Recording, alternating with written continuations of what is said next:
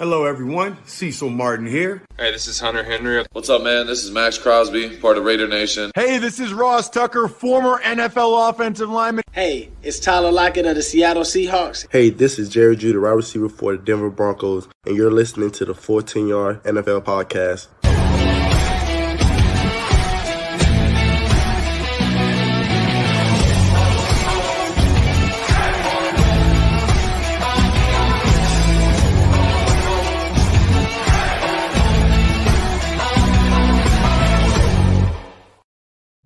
Welcome in, everybody. Week twelve of the N F L season done and dusted. Pretty much we've got a pretty meaningless Monday night football to look forward to, unless you're fans of the Steelers or the Colts.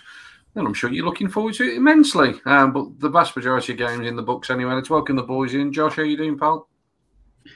I'm excellent. For once, I'm actually a happy N F L fan. I didn't have to stare into the abyss of the World Cup to bring me some solace.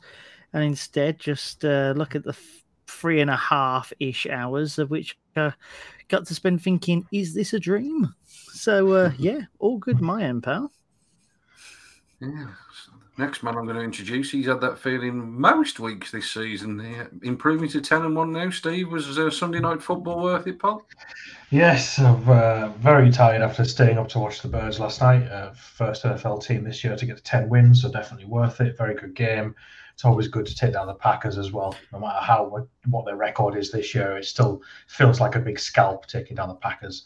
Um, but yeah, worth it. And uh, um, yeah, definitely uh, worth it when your team moves to ten wins on the season by week twelve. Absolutely. Do you like the way that he had to put in first team to get to ten wins this season?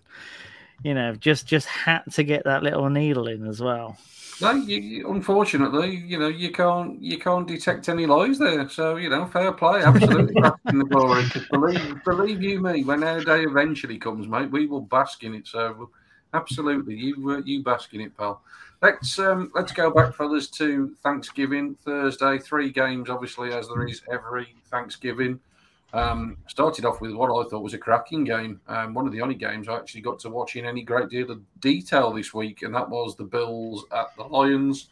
Um, really, like I say, entertaining game in, in this one. Ends up as a twenty-eight twenty-five win to the Bills. Um, but I've got to say, I was really, really, really disappointed by the way that the Lions finished this game. Um, I think they're time management and clock management in the last couple of minutes was absolutely awful. Um, essentially played for the field goal to tie the game, which ultimately they ended up doing so. It was a fifty-one yard field goal. It was hardly a gimme. Um, but ultimately, yeah, they did manage to get that done. But they left twenty-three ticks on the clock for Josh Allen and the Bills. And lo and behold, what happens? First play, Josh Allen, thirty-six yards across the middle to Stefon Diggs, who'd been relatively quiet by his standards um, for most of the game. Um, you know, but essentially already then putting the Bills right on the edge of field goal range. A couple of Josh Allen runs got them a little bit closer. And Tyler Bass kicked a forty-five yarder through. Um, pretty much as time expired, there was just about time for a kickoff, but pretty much as time expired. So the Bills ultimately managed to get the win. Um, to me, it just seemed like a bit of a microcosm of the Lions season. Really competitive, really punchy, but found a way yet again to lose a close game, which I think, like I say, with a little bit more aggression when it really mattered. We've talked enough about Dan Campbell and, you know, genuinely being quite an aggressive coach. I just thought you went really, really negative in this last two minutes. And ultimately, it ended up costing his team. Uh, the second game was the Giants and the Cowboys. Steve, two divisional rivals of yours over in the ever-so-competitive N F C East. You said that the Cowboys are the team that probably worry you the most in terms of nipping away at that number one seed if the Eagles do slip up. Um, you know, twenty-eight points to seven, uh, sorry, twenty-eight points to twenty was a shade more comfortable than the final scoreline suggests. The Giants putting one on the board um, in the last few ticks of the game to to bring the scoreboard to a bit of respectability. Well, this was just a relatively straightforward win for the Cowboys, wasn't it, mate? And as you say, they, they do look really impressive. A really rounded team, I felt. Yeah, I think um, the the, like you said, the game was never really as close as the scoreline suggests. Um, this New York team is starting to fall away a little bit.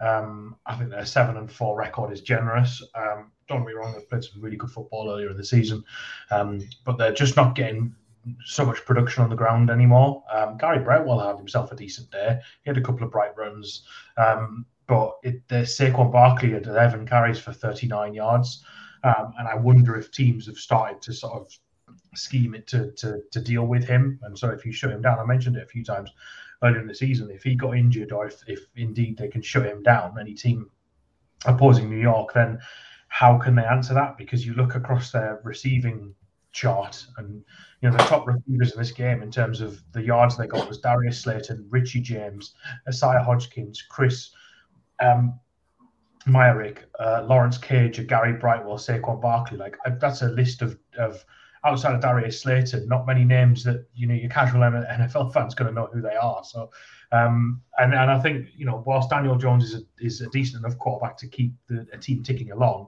I don't necessarily think he's the type to put a put a team on his back and take them to the next level.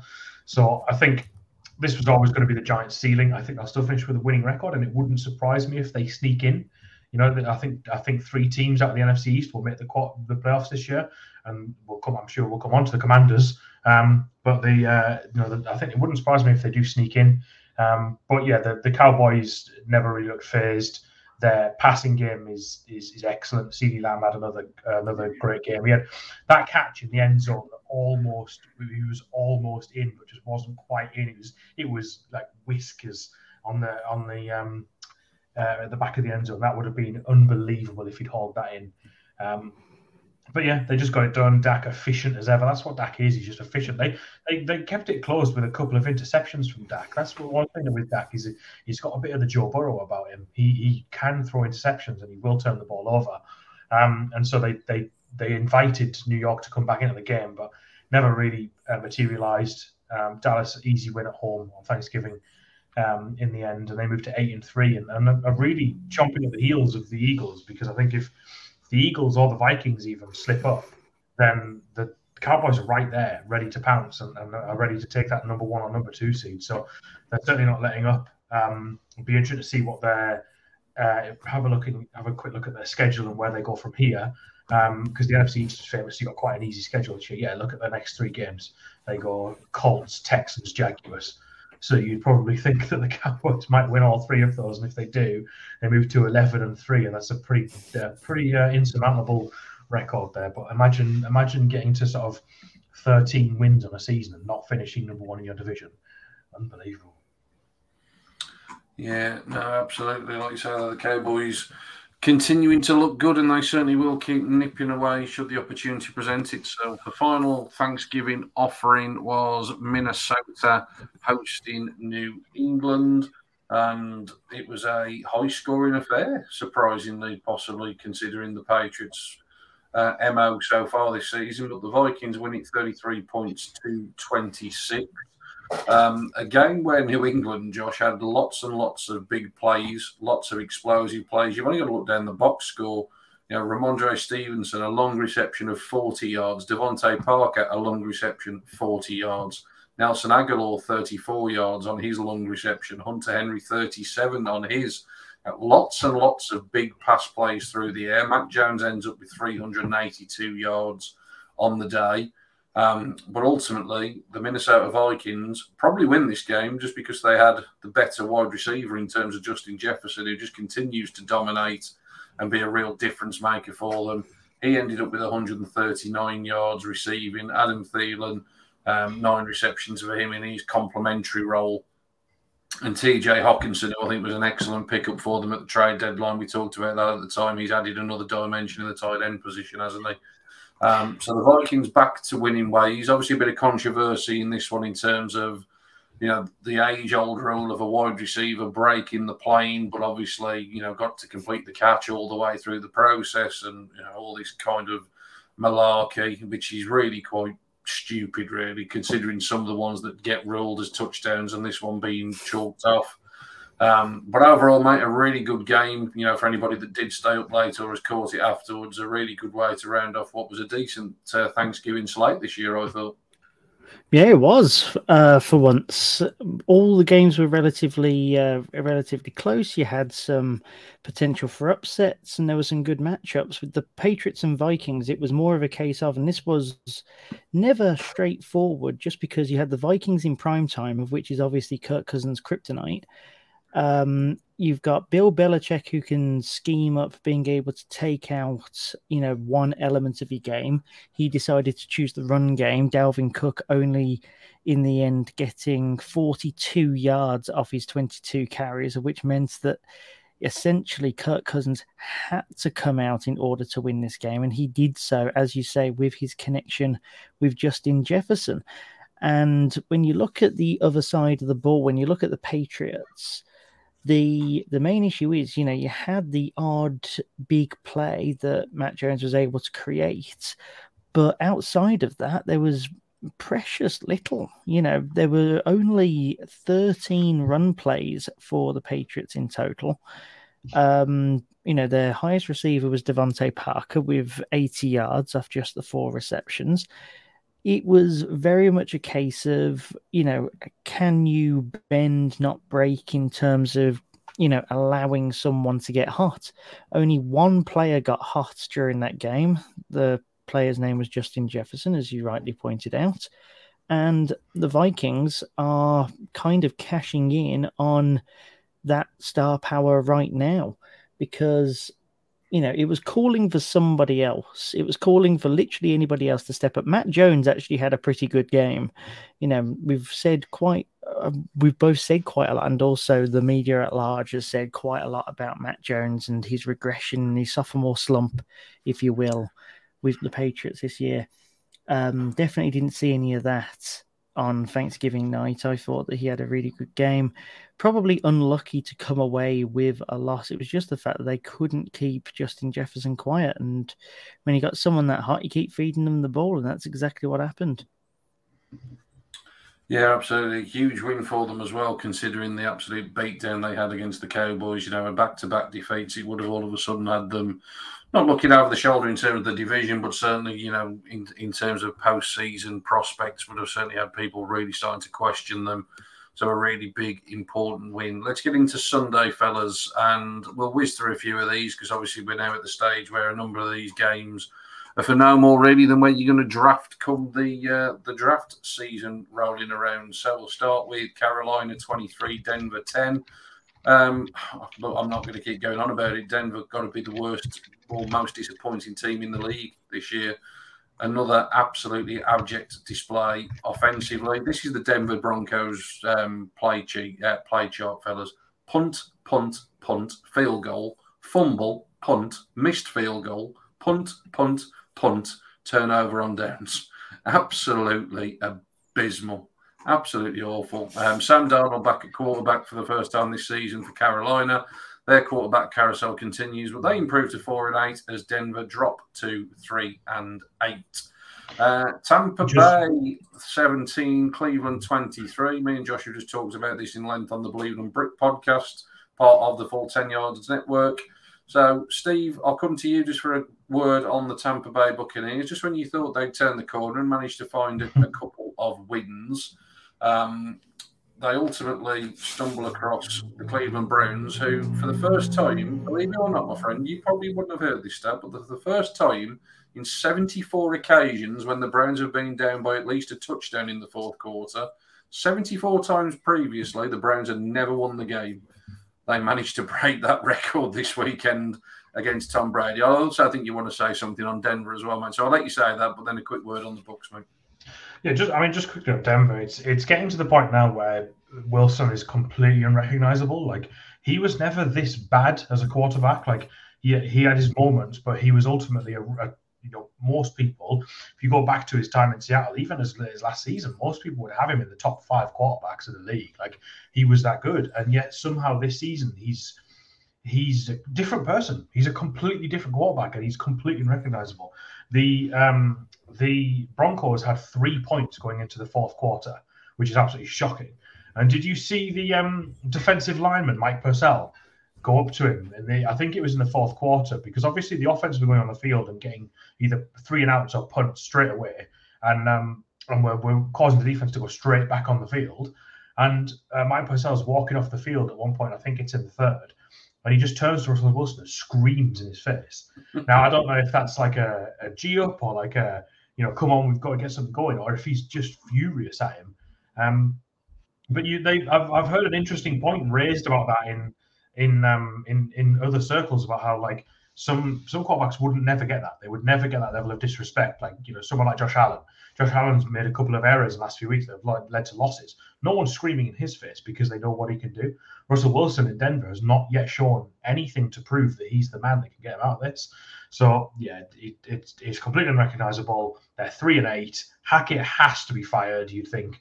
How can how can Hackett survive this? This offense is terrible. The only saving grace is they've got a really good defense, um, and the defense is keeping them in games. But you know, when you're scoring ten points, it's it's it's shocking, absolutely shocking. Um, but yeah, onto onto Tampa Bay and Cleveland. This was this was one of my shocks of the week. I think you probably agree. You know, not expecting to beat the, the Bucs, but it was a really good game. Um, I thought there was some some really good plays in there. There was a catch by. Um, Amari Cooper that was was wonderful, and obviously we have to talk about Njoku's catch as well, uh, which is absolutely excellent. Um, but yeah, this was a this was a game that I wasn't expecting a Cleveland win. I thought Brissett was effective. Um, you know, he's not he's he, Brissett's never going to light the world on fire, but he did what he needed to do. Obviously, Chubb had a mega day on the ground, um, got the job done on the ground, and and and the Bucs just didn't have the answer. And the longer it goes on, the more you have to think that this is it. This is this is the curtain call. Because something's something's tweaked, something's not quite there with Brady this year. He's not he's not got that same killer instinct. You know, you look at you look at the Brady in the past, and you'd think um, you give the ball to um, you give the ball to Brady and let him march downfield at the end of a game, he's going to win the game. And obviously, the the Browns did that to the Bucs at the end of this game, which is unlike the Bucs and their defense. So. It's just it's it's unlike them. Um, I think I again I will continue saying it. I think their change at head coaches had a massive impact. Um, their offensive scheming all game just didn't take advantage of Cleveland's defense, which I'm sure you won't mind me saying has been a bit lackluster this season. Um, it's not looked great in, in large spells, and it shouldn't be hard as a as a team that's got Tom Brady at the mm-hmm. helm to be. Um, to be, you know, to be dominating that, and they didn't. So, yeah, the Bucs fall to five and six. The N F C South still doesn't have a, a team with a winning record, so they are still top of that division, but with a five and six record. Is the N F C South the South the twenty twenty-one N F C East? Yeah, I think it most definitely is. And just on the coaching side, just a real few couple of concerning things out of the press conference that that Todd Bowles came out with. Um, questioned at the end of, of regulation why they hadn't called timeouts. The Bucs actually ended up taking timeouts into overtime with them, which obviously, you know, they can't obviously use. Um, but, you know, the Bucs could have got into field goal range at the end of the of the fourth quarter, but actually, you know, decided against taking a timeout when it seemed appropriate that they would have done, um, ultimately ended up costing them the chance to run another couple of plays. And Todd Bowles, his, his quote was, he didn't want to call a timeout because he was worried if they threw an interception, it would allow the Browns time to score. Now, if anyone's coaching that way, particularly with the goat at quarterback, that's a really, really worrying thing if, you, if I'm a Tampa Bay fan to hear something like that. So, yeah, certainly some issues for Tampa. Um, and although I think we still probably expect them to make the postseason, they're very much looking like a one-and-done team once that rolls around, unless something dramatically changes.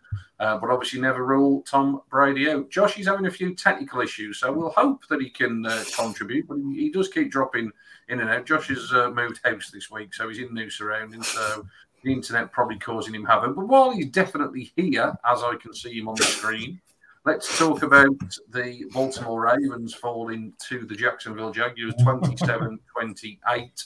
Lovely, ballsy Doug Pederson call to go for two to win the game at the death. And, um, you know, I've got to say, Trevor Lawrence's best game as a pro, I'm going to say. Josh, what do you reckon?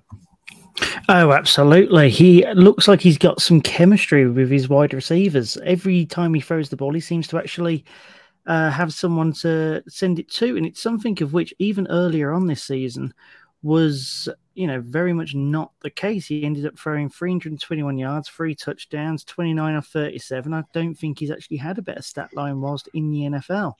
So something's obviously working. Um, and against the Ravens side that continues to disappoint.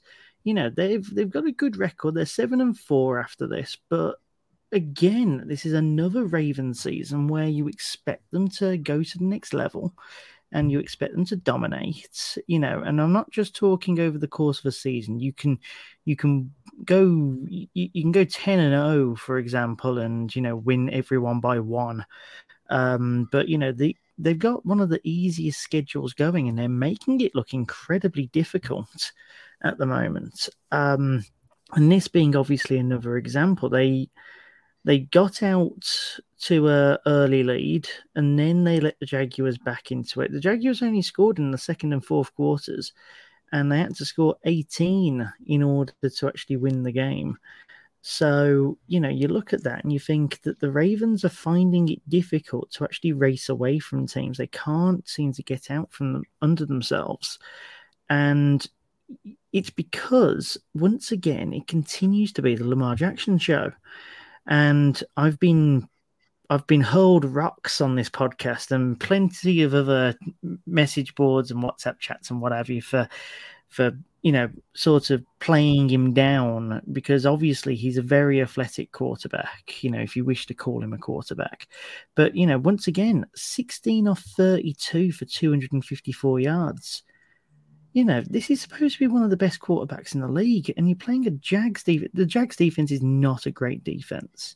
I think that we can all say that. You know, they're, you know, they're functional, but they're definitely not restricting a good quarterback to those figures. Um, you know, fifty percent completion rate. And, you know, in terms of rushing yards, again, Lamar Jackson leading it with fourteen carries off eighty-nine yards. Do the Ravens have anybody else apart from obviously Mark Andrews? Um, it's just not. You, you just can't see it. And they constantly allow themselves to get into these incredibly tough scrapes, and they're going to lose some. And that's what's happened here against the Jags. Steve, just in terms of Lamar Jackson, put yourself in the Baltimore Ravens front office for a moment. Obviously, a huge decision coming up. You know, I think it seems inevitable that they're going to pay him. But how much do you pay him? Because as Josh has just said there, you know, outside of Mark Andrews, who's a consistent producer, you know, the wide receiver room has not produced consistently for Baltimore for years now. Um, you know, and you've only got to look at the people that were making receptions this week. Josh Oliver, Demarcus Robinson, you know, DeSean Jackson's been brought in, which probably tells you all that you need to know, um, you know, as a late sort of season addition. The running game, although obviously normally highlighted by Lamar, there's been, you know, great expectations and hope for J K. Dobbins, but he can't seemingly avoid picking up injuries. Gus Edwards has also had a significant injury. Gus the Bus, you know, he's back, but again, you know, just working his way back in slowly. It feels as though the Ravens have built everything around this Lamar Jackson-style offense, and we're obviously now at the end of year five, so it's now either put up or shut up in terms of paying him. What do you do if you're in that front office? Because it just feels as though they're going to cripple the roster to suit this style of quarterback play. And if teams can get a handle on it, which, you know, there's now five years' worth of game film on him, you know, does it make the Ravens actually quite easy to game plan for? I mean... Interestingly, Chris Chris Collinsworth on the broadcast last night in the Sunday Night Football uh, in the Eagles game said something quite interesting about the, the the role of a modern day rushing quarterback. Not necessarily a rushing quarterback, but a quarterback that has legs that can at least make things happen on the ground as well as through the air. And and he said it, he asked the question of, have we reached the tipping point now where in the modern day N F L you have to have a quarterback that can do both? Now, you don't have to have Lamar, who is incredibly athletic and is really agile and can accelerate straight up field, north south, in in you know in a click of a finger, because he's excellent at doing that. And there's no one better in the league at doing that than him. But you at least have to have someone that can do something with the legs. You look around the league, you look at the best quarterbacks: Patrick Mahomes, Josh Allen, um, you know those guys. Russell Wilson, you know, before obviously he went to Denver, um, you know guys like that. Can and Joe Burrow as well. I'd certainly put in that conversation. uh, are guys that can move with their legs. They're not, you know, they're not going to, they're not going to do Lamar Jackson. They're not going to take off downfield at a, you know, four three forty speed, but they can make plays with their legs. And they had an interesting discussion about how is that is that something that you have to have now to win the N F L? And I think I think personally, I think you do. I think you ha- you the days of the old stand-up point and click quarterback are gone. You know, the, the Peyton Mannings, the to extent Aaron Rodgers, the you know, those types of guys that will stand and throw accurate balls but can't really do much on the ground are gone, because teams can scheme for that, because you know that no, he's not going to move. That, that quarterback's not going to move. So you don't have to keep a linebacker as a gunner to hit him if he if he takes off out of the pocket. So that's what Lamar carries, and that's what he is so good at doing, is that it, you know, you have to always be aware of, because he, he can throw the ball as well. Let's not forget that the pass he had downfield to DeSean Jackson was unbelievable. Um, obviously DeSean Jackson is thirty-five years old and has no no right to be going down the field that quick anymore. I thought his legs had long gone, but you know, wonderful, wonderful pass, and he can he can throw a deep ball. He's a good thrower. He obviously he, because he's so good with his legs, a lot of people forget how good his arm is. The problem is, is that the Ravens have forced themselves into a corner now, because they've got a choice at the end of the season. They either pay him, and they're going to have to pay him an absolute fortune, or they move on and take a uh, take a risk, take a flyer on someone, either a, a veteran to get them through the next few seasons, or they can draft someone, or they move up to draft like like San Francisco did um, with Trey Lance. Um, now I'm looking at the average quarterback contracts at the moment. Aaron Rodgers obviously is just tipping over fifty million dollars. Russell Wilson's average year is forty-nine million dollars. But the one that sticks out that Lamar will be looking at is Kyler Murray's. Kyler Murray's is just over forty-six million dollars a year. Uh, Lamar's not taking anything less than that. Lamar's far better than Kyler Murray. I think we can all agree on that. Lamar's not taking anything less than that. So if you're, if you are the Baltimore Ravens front office, are you paying Lamar Jackson, let's say, forty-eight million dollars a year for the next five seasons, four or five seasons? Are you paying him forty-eight million dollars a year and then losing, inevitably, some of the money that you've then ploughed into that defense? Because that's where the money is at the moment. That defense is very, very good when they're all healthy. You know, guys like Marcus Williams, who they've recently brought in, that's the type of deal that they're going to have to stop doing when Lamar gets that monster contract. But we've seen it. You know, if if if Lamar is good enough and the coach is good enough, you know, I think we all believe in John Harbaugh. John Harbaugh's a good coach. He's been around the league a long time. I think we can all agree on that. Um, they have to try and transform this team into something like the Chiefs. The Chiefs have got um, Patrick Mahomes on a forty-five million dollars a year average contract, but they're still surrounding him with talent, and he's still winning games, and they're still, contem- you know, um, they're still competing in the highest level and going to the championship game every year. That's what the Ravens need to be, and they have to ask themselves: is Lamar Jackson the guy? Can we do that, or do we need to roll the dice again? For, my, for what it's worth, I think he is. I think you you take that deal. They probably should have done it a year ago. They've, they've shot themselves in the foot because they're going to have to pay him more now. But I think he is. I think you do it. You can see you see what you've got with him. They're still seven and four. It's not an awful record. I think you roll the dice. You go with him, um, and and you see what you can do. Um, I think you could be in a far worse situation. There's teams around the, around this league that would kill for Lamar Jackson. A lot of teams. Um, but yeah, I would I would pay him.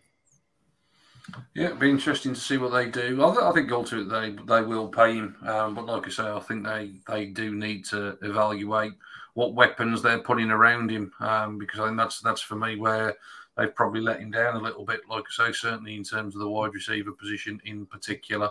Uh, you mentioned Kyler Murray, so it seems like a nice way to pivot across to the Chargers and Cardinals. Um, a game that the Cardinals had several chances to put away, um, but ultimately didn't. Look at Arizona's fourth quarter offense here, fellas. Three and out, eight yards, punt. Three and out, five yards, punt. Three and out, punt after three yards gained. Um, you know, three possessions, three opportunities when they were in front. Um, they were in front, of course, by seven points. And we mentioned a gutsy and ballsy Doug Pederson call. We got a gutsy and ballsy Brandon Staley call, didn't we, with the um, pass play to Gerald Everett to round this one off. Josh, I know you're Kyler Murray's biggest fan. Um, so it must have been must have been lovely for you to see him on the uh, the losing side of this one, mate. twenty-four twenty-five for the Chargers. They improved to six and five. Um, it's starting to look like a long, long shot for the Cardinals to get anywhere near the postseason, mate. Although officially they'll still be in the hunt. Yeah, I wouldn't know about lovely as much as expected. Um, the yeah, it's. it, it's one of those. These are two teams that have disappointed compared to the start of the season. So you looked at this game as a this one was a real mirror test, I think, for both teams as to whether or not they were serious about still being in the hunt, still looking positively, still looking at the next, you know, still looking beyond. And realistically, neither team seemed to want to actually pick up the gauntlet um, for large swathes of this game. And it's... You look at the um, you look at the player stats, for example, and it and it tells its own story. You know, the Chargers are searching for some form of consistency at the moment. Um, they couldn't get anything going on the ground and receiving. It's just a case of throwing to whoever will catch it, and it's usually for rather small gains, unless you're DeAndre Carter or Josh Palmer. These are not names that you would have thought of at the start of the season. When it comes to the Cardinals, they're suddenly riding on James Connor.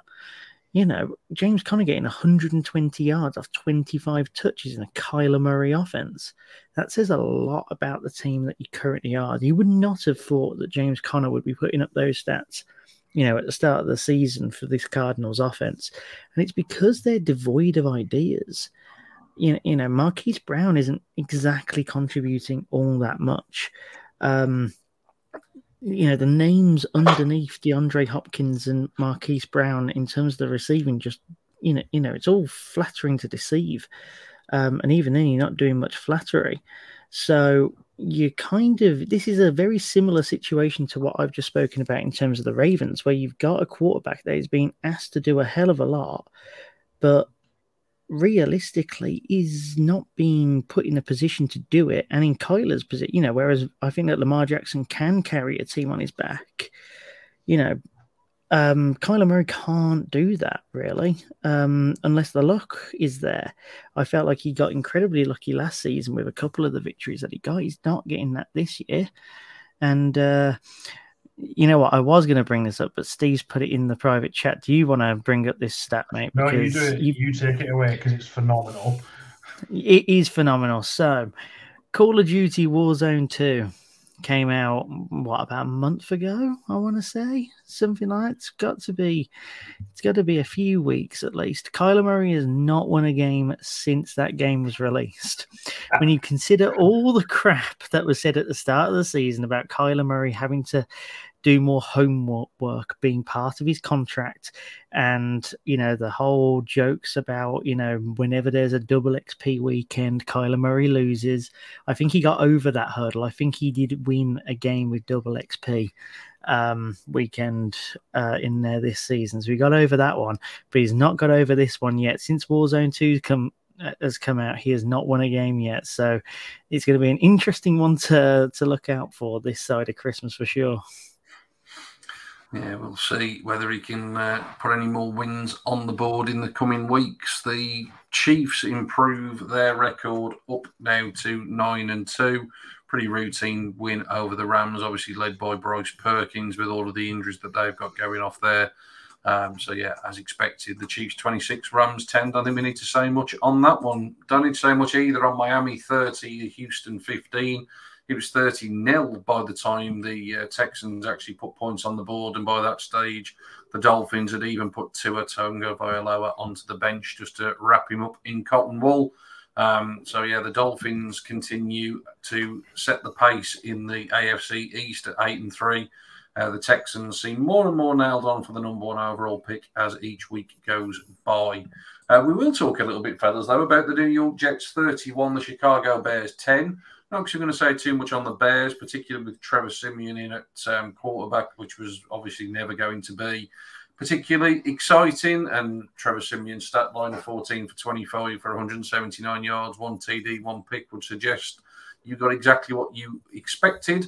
What I do want to talk about, though, Steve, is Mike White, because obviously that was big news in the week. Zach Wilson benched, Zach Wilson not playing well, Zach Wilson not exactly endearing himself to the media in post-match press conferences. And lo and behold, Mike White walks out there, twenty-two of twenty-eight, three hundred fifteen yards, three touchdowns. all of a sudden, this Jets offense looked totally different. These wide receivers that I talked about last week, not getting the ball enough. Garrett Wilson went for ninety-five receiving yards and two touchdowns. Elijah Moore, sixty-four yards. Now, there were some big explosive plays all over the field. And all of a sudden, have the Jets actually kicked in a bit of a postseason sprint here, because that changing quarterback seems to really be what the team needed. Yes, take the opposition into account a little bit, but this Jets team certainly seems talented enough to win with the right Q B, and maybe Mike White is that guy compared to Zach Wilson.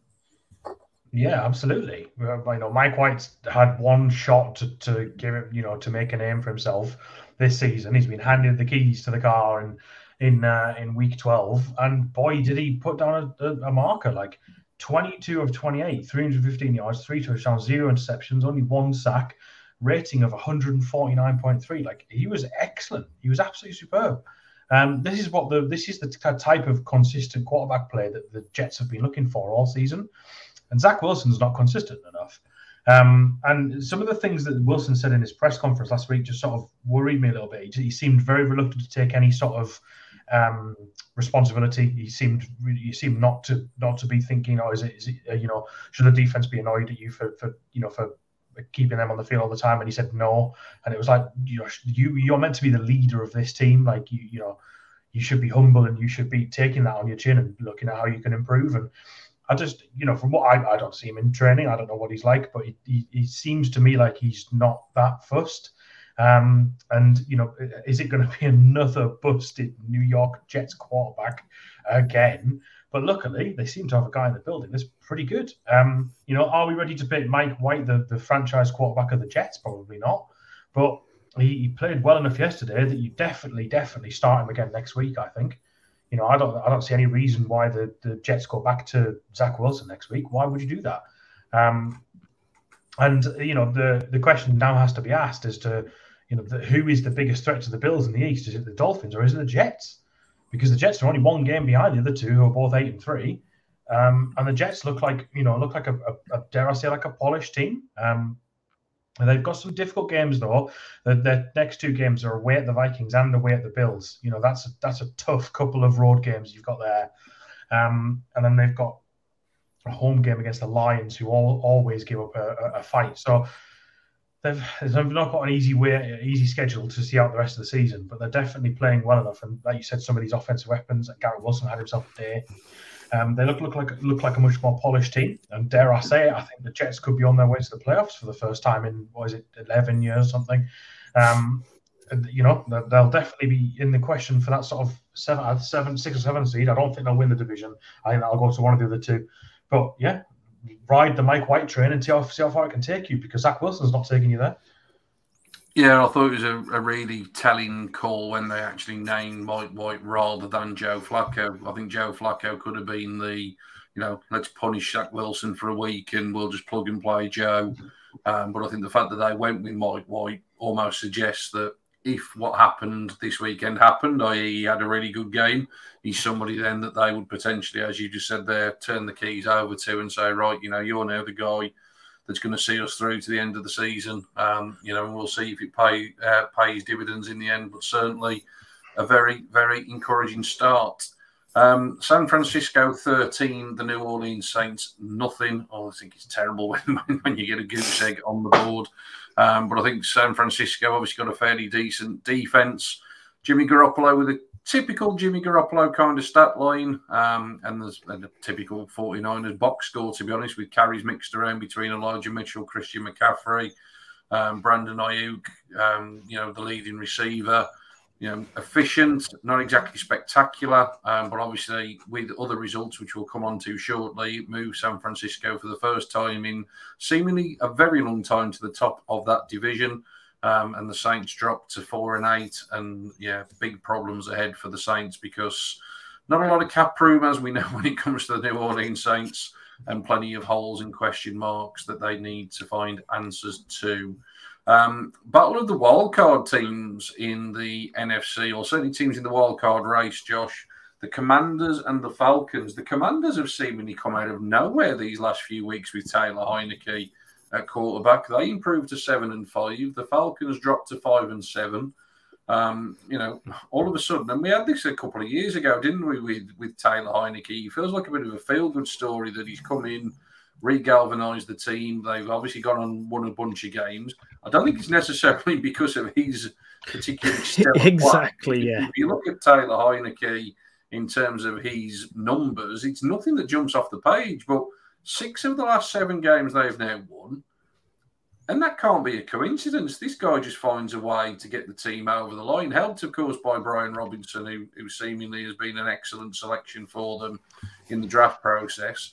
Um, you know, but this Washington team, mate, good defense, doing enough on offense. Chances of making a, a wild card run, you feel? We are living in a simulation of Madden. There is a bad Madden player out there who is playing on rookie mode with the Washington Commanders and is finding ways to win whilst playing terribly. There is there is no other answer. Um, yeah, realistically, this is down to their defense, isn't it? If you hold a team down to thirteen points and you're going to be able to make good things happen for yourself, you know, Taylor Heineke, as you say, was not the reason why they won yesterday. fourteen of twenty-three for one hundred thirty-eight yards. Yes, he has the two touchdowns, but let's focus on that first figure first. If you're throwing for one hundred thirty-eight yards, usually bad things happen, just not in this case. Um, Marcus Mariota only completed one extra pass and only for an extra thirty yards. So that will show you that passing just was not on the table yesterday. Um You know, you look at some of their other. Obviously, they've got some good defensive players, which was something which was hyped up last year, and then it waned a little bit, and then it was kind of reminded at the start of this season, and then it waned, and now it's coming back. You got Chase Young coming back soon as well. You know, that's important to note, especially as we come down the stretch. But, you know, Brian Robinson Junior had a day. You know, he rushed for over one hundred yards yesterday, and that seemed to be the uh, that that seemed to be. The, the icing on the cake for the Commanders, the fact that they were able to, you know, stamp their authority that way. And realistically, the Falcons, so they, obviously, they had a really good run, didn't they? They got a few wins on the bounce and were starting to feel themselves. They've seemingly lost their way a little bit is probably the best way to describe it, um, because they just can't seem to get much of anything going consistently at the moment. Uh, you know, and they're they're not playing situational football quite as well, and you can tell tell that in the time of possession. You know, they're not getting they're not getting twenty-seven minutes um, when they are not as good of a defense. Oh, sorry, as good of an offense um, either. So you know, you would have thought that they would have lent on the run game a bit more. It just didn't seem to happen. They couldn't get it going. Um, one hundred sixty-seven yards rushing, but it was rather fractured across um, Algier, Patterson and Mariota, which shows it's just not an effective run game. Um, as for the Commanders and a playoff run, I, I just come back to the fact that, yes, they've won. I'm now just trying to quickly blitz as to who they've beaten recently. Um, so six or seven, they've obviously beaten the Eagles. That was a massive scalp. Uh, the Vikings took them down. They've scraped past the Colts, scraped past the Packers. They do seem to be doing enough on the defensive side. Um, they've got the Gi- oh, Giants twice coming up. That's going to be, I mean, I mean, that, that's basically, this is their season. This next fortnight is their season. If they can somehow cause an upset against the Giants twice, then yeah, obviously they sort of, you know, start to do a switcheroo on the Giants. But I'm not one to bet on them at the moment. Yeah, interesting little quirk of the schedule, isn't it? It's actually over the next three weeks because the, uh, the oh, of course, yeah, Commanders still yet to have their bye week. They get it all the way in week fourteen, which just seems absolutely crazy, doesn't it? Week fourteen. Um, but yeah, so at the Giants bye week, then host the Giants. I actually think the, the Commanders match up really well against the Giants, to be honest. I think they will shut down the run game, um, and I don't think they'll need to score a ton of points. I, I wouldn't be at all surprised if the Commanders sweep that series. Um, and if they do, Oof, that'll claim. put them nine and five, and then they really will be in business. um, with any talk of the postseason. Um, obviously, that division, as we've talked about, you know, even with that record, they're still probably going to only be looking at a wild card, which is absolutely crazy and shows the strength of the Eagles and the Cowboys. A um, couple of other games to whiz through that we haven't touched on then, fellas. Um, probably the big one in the early window was the Bengals and Titans. Um, the Bengals getting this one twenty points to sixteen. Big win on the road. Um, the Titans have done enough in recent weeks without really blowing anybody away. Um, but in this one, again, similar to what we've talked about with, with, with the Giants, just if you can shut Derrick Henry down when you play the Titans, in general terms, you come out on the end of a pretty decent day. Derrick Henry's stat line in this one, fellas, just in terms of his rushing at least, was seventeen attempts for thirty-eight yards. He had a really long reception through the air. He got sixty-nine yards in one play through the air. But obviously, you know, this, this Tennessee team, Steve, is built on lots and lots of Derrick Henry, lots and lots of running, lots of controlling the ball in terms of time and possession and all of those type of things.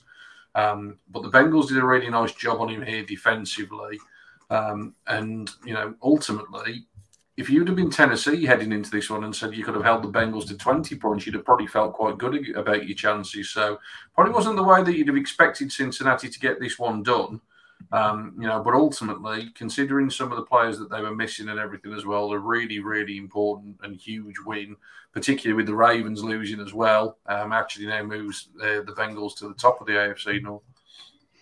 Yeah, massive win for massive win for Cincinnati. Um, uh, probably a win that they weren't weren't maybe expecting at the start of the season. I think Tennessee have been quietly going about their business, and they were seven, you know, they were going into this game, they were seven and three, and a lot of people were like, oh, hang on, Tennessee are seven and three. I didn't didn't see that come in. Um, and, the, and they've just quietly gone about their business. And then they, this was a, this was one of the shocks of the week for me, not because since uh, Cincinnati are bad, far from it, just because I thought it was a bit of a mismatch. I thought that the um, the Tennessee um, the Tennessee rush attack is so good with Henry. Um, And the Cincinnati rush defense wouldn't be able to handle them, and then vice versa. The the Tennessee one of the Tennessee strengths is their rush defense. Their rush defense is excellent, um, and you know Cincinnati previously have had success on the ground with um, you know with their, Joe Mixon getting five five touchdowns in a single game. Um, now he didn't take a snap this week, so um, obviously he's he's not in the game. But um, yeah, it just it just uh, the the. It was a close one. It was a shootout. The Bengals managed to come away with it. What's really impressive about the Bengals at the moment is that they're winning without some of their key players. You know, um, reinforcements are on the way because Jamar Chase is now being activated and he is expected to play this coming week, uh, which is a massive, massive um, boost for the Bengals. They're getting it done without him. T. Higgins had himself an absolute game. Um, you know, I've read into some of the receptions that he had, and, and even the you know some of the um, analysts saying that the, the coverage from the cornerbacks. Tennessee couldn't have been much better, but T. Higgins just made the impossible catches and just, just played out of his skin. He had seven receptions, one hundred fourteen yards, one touchdown. He had himself a day. Um, and they managed to do all of that without without Jamar Chase, you know. Um, so they've got him coming back. This Bengals team is heating up at just the right point, just the right time of the season, going into the next sort of six weeks. Um, I wrote them off at the start, and I've definitely got to eat humble pie because they are they are heating up right at the right time. They're coming good. With the Ravens losing, they're now they're now even seven and four with the Ravens. And I think if you if if they went down to a shootout between the two of them, I think right now I'd probably back Cincinnati. Um, they look like the slightly better team. Have they got enough to beat the, the Titans of the of the A F C and the the Titans, the Titans as in the best teams in the A F C and the likes of the Chiefs and the Bills? I'm not so sure, but they've done it before. They can definitely do it again. Yeah, most definitely, mate. Most definitely. Josh, one of the... Um, we'll, we'll leave Sunday Night Football till the end, so let, let's talk about the game that threw up the most points on the weekend, um, and that was the Raiders forty, the Seahawks thirty-four. Um, has some of the gloss started to come off this Seattle team? That's a couple of defeats now in the in the last couple of games. Um, obviously went all the way to overtime. It was a back and forth affair. The lead changed hands several occasions. Ultimately, he's won with an eighty-six yard Josh Jacobs rush in overtime. Um, an unbelievable way to, to end a game. Um, you know, on the third possession after the Raiders had had the ball first in overtime and missed a field goal. Um, but, you know, Seattle couldn't do anything when they possessed the ball. But Josh Jacobs, his stat line in this one, made to finish it. Obviously boosted massively by that eighty-six-yarder, but he ended up with two hundred twenty-nine yards rushing on the day. Pretty phenomenal effort from him. Um, but, yeah, like I say, mate, has has some of the gloss started to come off this Seattle offense? Kenneth Walker was a bit of a darling for a few weeks, wasn't he? But I just told you what Josh Jacobs ended up with. Yeah, Kenneth Walker found the end zone twice, but he also only plundered his way to twenty-six yards from fourteen carries with a long of fourteen. So that tells you all you need to know in terms of how effective or ineffective he was for much of the day. Um, you know, can Seattle get back on back on, on track and, and actually make a run for the wild card? Um, or do you think, like I say, mate, it's just going to spiral downwards from here? I think that the Seahawks, I wouldn't say this says a lot about the Seahawks. I'd say this says more about the Raiders. Uh, the Raiders have silently started to crawl their way back from the abyss. Um, you know, the last couple of games, you know, especially their defense. You know, their rush defense has really come on since that really harrowing loss to the Colts where Jonathan Taylor, you know, found his form again and sort of left the Raiders to pick up the pieces. Since then, they've not allowed a team to go above one hundred yards rushing. And that was kind of the the key here to being able to limit, um, to be able to limit Seattle's creativity towards the end. You know, let's let's not get it twisted. The Seahawks still scored thirty-four points here. You know, they kept it close against the Bucs in Germany. You know, the fact that it's a foreign game always means it's a little bit of a mulligan. Um, beat the Cardinals by ten, beat the Giants by fourteen, beat the Chargers by fourteen before then.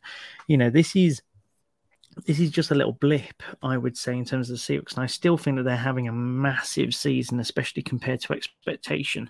I don't think anybody assumed that they would be in this position at all. Um, but, you know, turning back onto the Raiders, this was about two players in particular alongside their rush defense. It was about two particular players on offense having tremendous clutch days. One being Josh Jacobs, as you say, with over two hundred yards rushing, including that monster one at the end, and the other being Devontae Adams, who was able to come up clutch on more than one occasion when it mattered to keep the Raiders in the conversation. If Devontae Adams If it's not Devontae Adams, it's just a standard B, B grade uh, wide receiver. They don't get into overtime at all. Uh, the fact that he was able to do what he did, he only got seventy-four yards receiving, but they were an important seventy-four yards. And that combined with Josh Jacobs just being able to pound it on the ground helped the Raiders get over it. Maybe they're finding an identity with that. That plus their rush stuffing seems to be getting them over the line now, and maybe we'll be seeing more of that from the Raiders as they look to salvage something from this year. Yeah, it's took a long time for them to warm up, but like you say, maybe they are saving Josh McDaniels his job um, ahead of next season. Uh, we left it till last, Steve, as you were up till the early hours, so it only feels right to give you the final segment of the podcast. Philadelphia forty, Green Bay thirty-three, five hundred total yards of offense for the Eagles. Um, makes you wonder how it was so close in the end in terms of the scoreboard, mate. But maybe it's one of those games that often, you know, is the case that the scoreboard makes it look and feel closer than it was.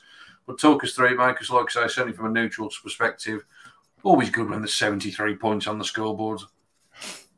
Yeah, if you bet on the over last night, you had the over. The over was forty-six and a half points, and they had that by halftime, I think. Yeah, because yeah, because the halftime score was twenty-seven twenty. So if you bet on the over, you were pretty pretty happy last night. Um, but yeah, it, really good game, really entertaining game. The Eagles were thirteen zip up in six minutes. That's how quick the um, uh, it all it all happened to start with, and then the, the Packers answered with two straight drives, and and it was fourteen thirteen before the first half, first quarter even finished. It was a wild game. It was just so back and forth. But um, without trying to get too hyperbole, this is the best I've seen Jalen Hurts play. He was excellent last night. On his feet, he is such such a weapon. He's so understated how good he is on his feet and his ability to to duck and run, but also his ability to take a hit as well. He's not scared of, of taking a hit if he needs to.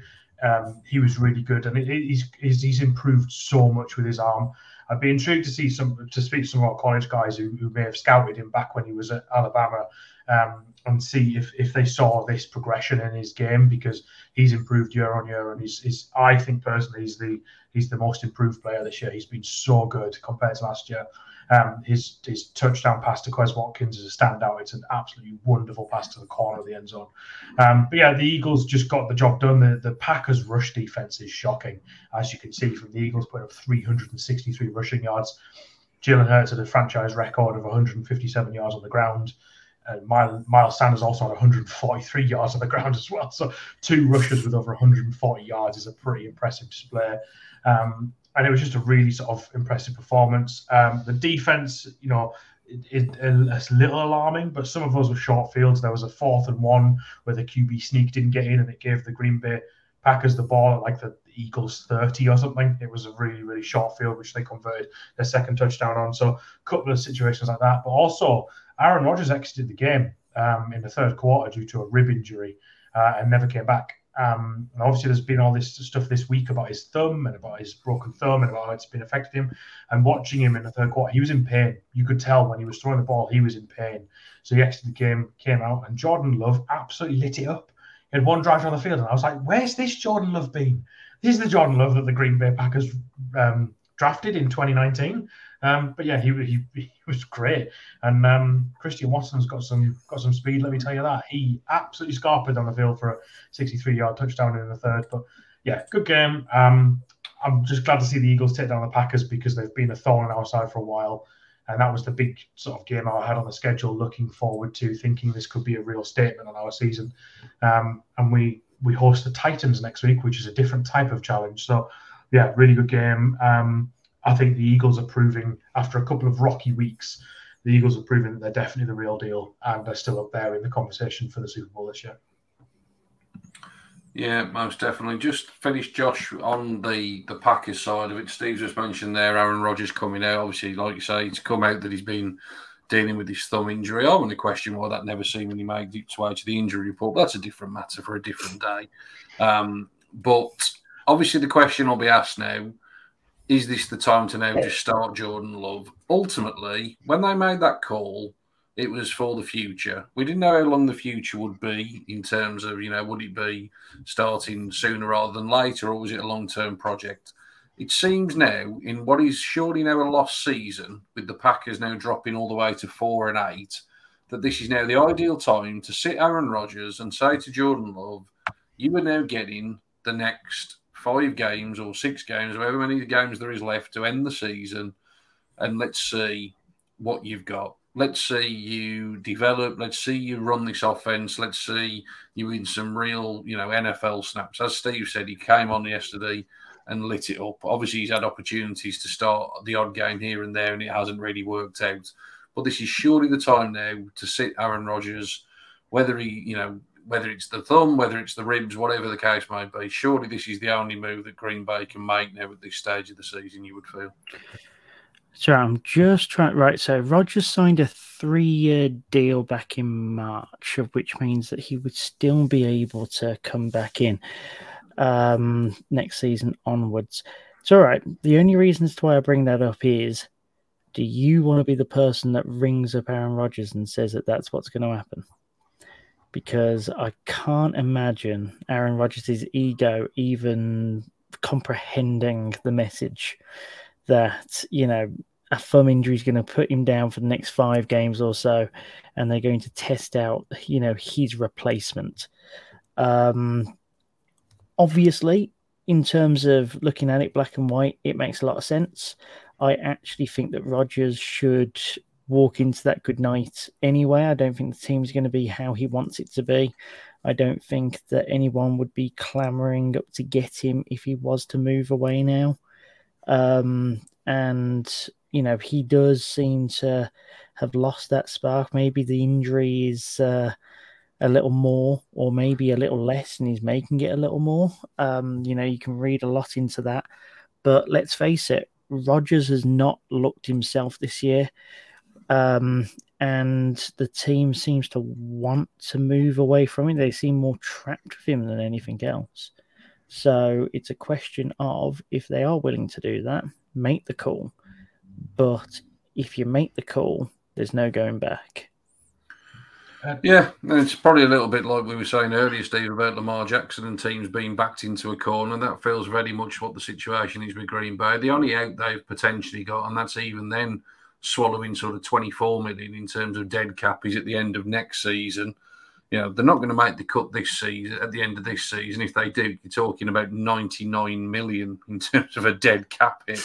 Um, so that's obviously not going to happen. Um, you know, but like I say, ultimately, it just feels as though this is an ideal opportunity to at least blood Jordan Love and give him some game experience. You know, you might be looking at it as a twenty twenty-four option. Have we got, you know, the guy on the roster that can replace Aaron Rodgers in the long term? Um, so surely this is the move they've got to make, isn't it, mate? I mean, the, the interesting take I heard last night during the game was, was why don't you I R Aaron Rodgers, you know, put him on I R, say, look, Aaron, we're going to put you on I R. You're clearly struggling at the moment. Let's just put you on I R um, with the thumb slash ribs, and then let Jordan Love steer the ship for the next six weeks. Um, see what you've got in Jordan Love. Give him an extended run in the team. He had, he's been having snaps with the ones anyway, because apparently Rodgers is not practicing on Wednesdays at the moment. I think, again, due to his thumb. So he's been having snaps with the ones in practice anyway. So let him steer the ship. Let him see what he can do. Let's see what you've got in Jordan Love now before you have to give him another contract anyway. And then that might play for pick position in the draft, play for draft position. If you can get yourself, I don't know, a, a top ten draft pick or something, then great. At the moment, if, if the season ended today, they'd be picking nine. I cannot remember the last time Green Bay didn't pick in the twenty-five onward category. Like, you know, that would be outrageous for them to be picking number nine. Do that, and then say to Aaron Rodgers, look, you're going to come back next season. We're all in to, for you to come back next season. That's fine. We're going to get a good draft pick, and we promise we're not going to spend it on a quarterback. I promise this time. and, then they can, and then they can pick up an offensive weapon, pick up the top receiver in the draft that you clearly need, or an offensive lineman or whoever, because they've got they've got really good running backs. Their offensive line is good when healthy. You know, they just clearly need some different makers at receiver. Do that. Bring him back. See what happens next season. If it still doesn't work next season, then you take the hit and you get rid of him. Uh, it wouldn't surprise me, though, if he retires. It really wouldn't. Something's different this year. It's the same It's the same with Wilson and, and, and even, to an extent, Brady. Something's different this year, and it's just not quite there anymore. And does he have it in him for another shot at a title where, where actually his stock's gone down rather than up? Aaron Rodgers' stock was high at the end of this season, just gone. If he was going to move, that was the season he had to do it. He, Why did he didn't go to Denver? Hackett was obviously the, the the dangle of the carrot over, you know, come come to come to Denver, Aaron. We've got your your quarterback whisperer in out in Nathaniel Hackett. That didn't work. He's not going to leave because no one's going to take him. Not on that monster contract. I'm oh, well. This is the N F L. I'm, this, this we forget about some of the G Ms in the N F L. Someone would take him. Someone would absolutely trade for him. But he's not going to win a, a, a championship anywhere else. I don't think a Q B-needy team would take him and plug him in and then straight away be a contender. So that's what I think they should do. I think that would be a sensible option, but who knows? This is Aaron Rodgers. Nothing's ever sensible. Yeah, like you say, it's, it does feel like the end of an era, doesn't it? And like you, you know, we've said this a few times, haven't we? Like you say, not just Aaron Rodgers, Tom Brady struggling this year. Um, Russell Wilson, that move hasn't worked, has it, whatsoever? Um, so, yeah, like you say, Real, real changing of the guard. As we said, there is one game left this week, Monday Night Football, Steelers and Colts. So good luck to anybody staying up to watch that. And then we kick off again Thursday night. Is a huge one, Patriots and Bills, um, with everything that's going on in that division. Is a really, really important matchup. Some interesting games as well in the early window on Sunday. Um, Jets and Vikings, that's a good one. Eagles, Titans, can the Titans get back to form, or will the Eagles continue their march and their dominance? Um, I've got to mention it. Deshaun Watson is back playing on Sunday as he takes the Browns to Houston. In the I, was late actually, week, I was just quickly going to ask you guys. We can't we can't not mention it because he has officially been activated. He is now on the roster. Um, putting, as difficult as it is, putting all the off-field stuff away aside, on a purely footballing level, are you excited to see him? I heard, I read yesterday that it's seven hundred days since he played in the N F L. seven hundred days since he played. Like, are you looking forward to it? Like, is is this? Is, is do you think you are a quarterback away from competing? No, I don't think we're a quarterback away at the moment. But if you're asking me if I'm excited to see as to what we've sold our soul for and therefore actually be able to sign a receipt, then yeah, you know, I'd actually quite like to see as to what all the fuss is about, because like you say, seven hundred days later, I've kind of forgotten. Of course. Yeah, no, it'll be, it will be, you know, look, it, it is exciting from a purely footballing perspective. Oh. You know, I mean, shout out to Jacoby Brissett, who I think has performed well above anybody's expectations. Great to see him go out with a win this week. Um, I'm sure he'll get another gig somewhere based on what he's put out on film. But yeah, obviously, the start of the uh, the Deshaun Watson era is Sunday in Houston, of course, of all places. Um, late window, two really look. good-looking games as far as I'm concerned. The 49ers and the Dolphins, and then the Bengals and the Chiefs. Um, so they're two crackers. A um, little bit surprised that they haven't flexed the Sunday night football, to be honest. Cowboys, Colts probably haven't flexed it because it's the Cowboys, but it's certainly not exactly the most uh, appealing of matchups. And then Monday night football, Bucks and Saints in the uh, the dogfight that is the N F C South that nobody seemingly wants to win. We'll be back next week to review all of that. Obviously, keep everything peeled to full ten yards. You'll have all of the betting and the go for two boys later on in the week in terms of audio. And obviously, keep your eyes and ears peeled to all of the different channels that we've got as part of the network this season. And we, like I say, we'll be back next Monday to review all of week thirteen. Thanks for listening, and we will see you then.